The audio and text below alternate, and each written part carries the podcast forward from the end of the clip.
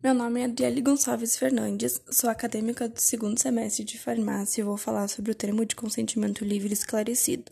O termo incorpora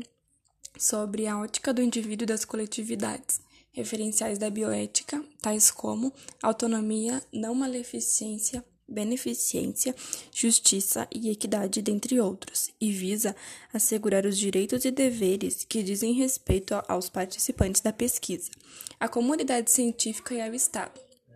É explicitado o conhecimento livre e esclarecido do participante e ou de seu responsável legal, de forma escrita, devendo conter todas as informações necessárias, em linguagem clara e objetiva, de fácil entendimento para o mais completo esclarecimento sobre a pesquisa a qual se propõe participar. Os principais pontos contemplados são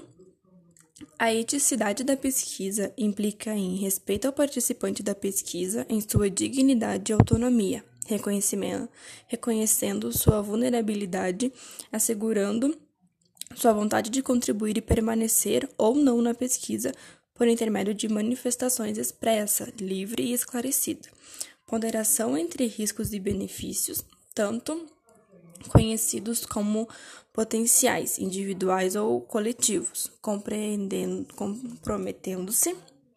com o máximo de benefícios e o mínimo de danos e riscos, garantias de que danos previsíveis serão evitados, relevância social da pesquisa, o que garante a igual consideração dos interesses envolvidos, não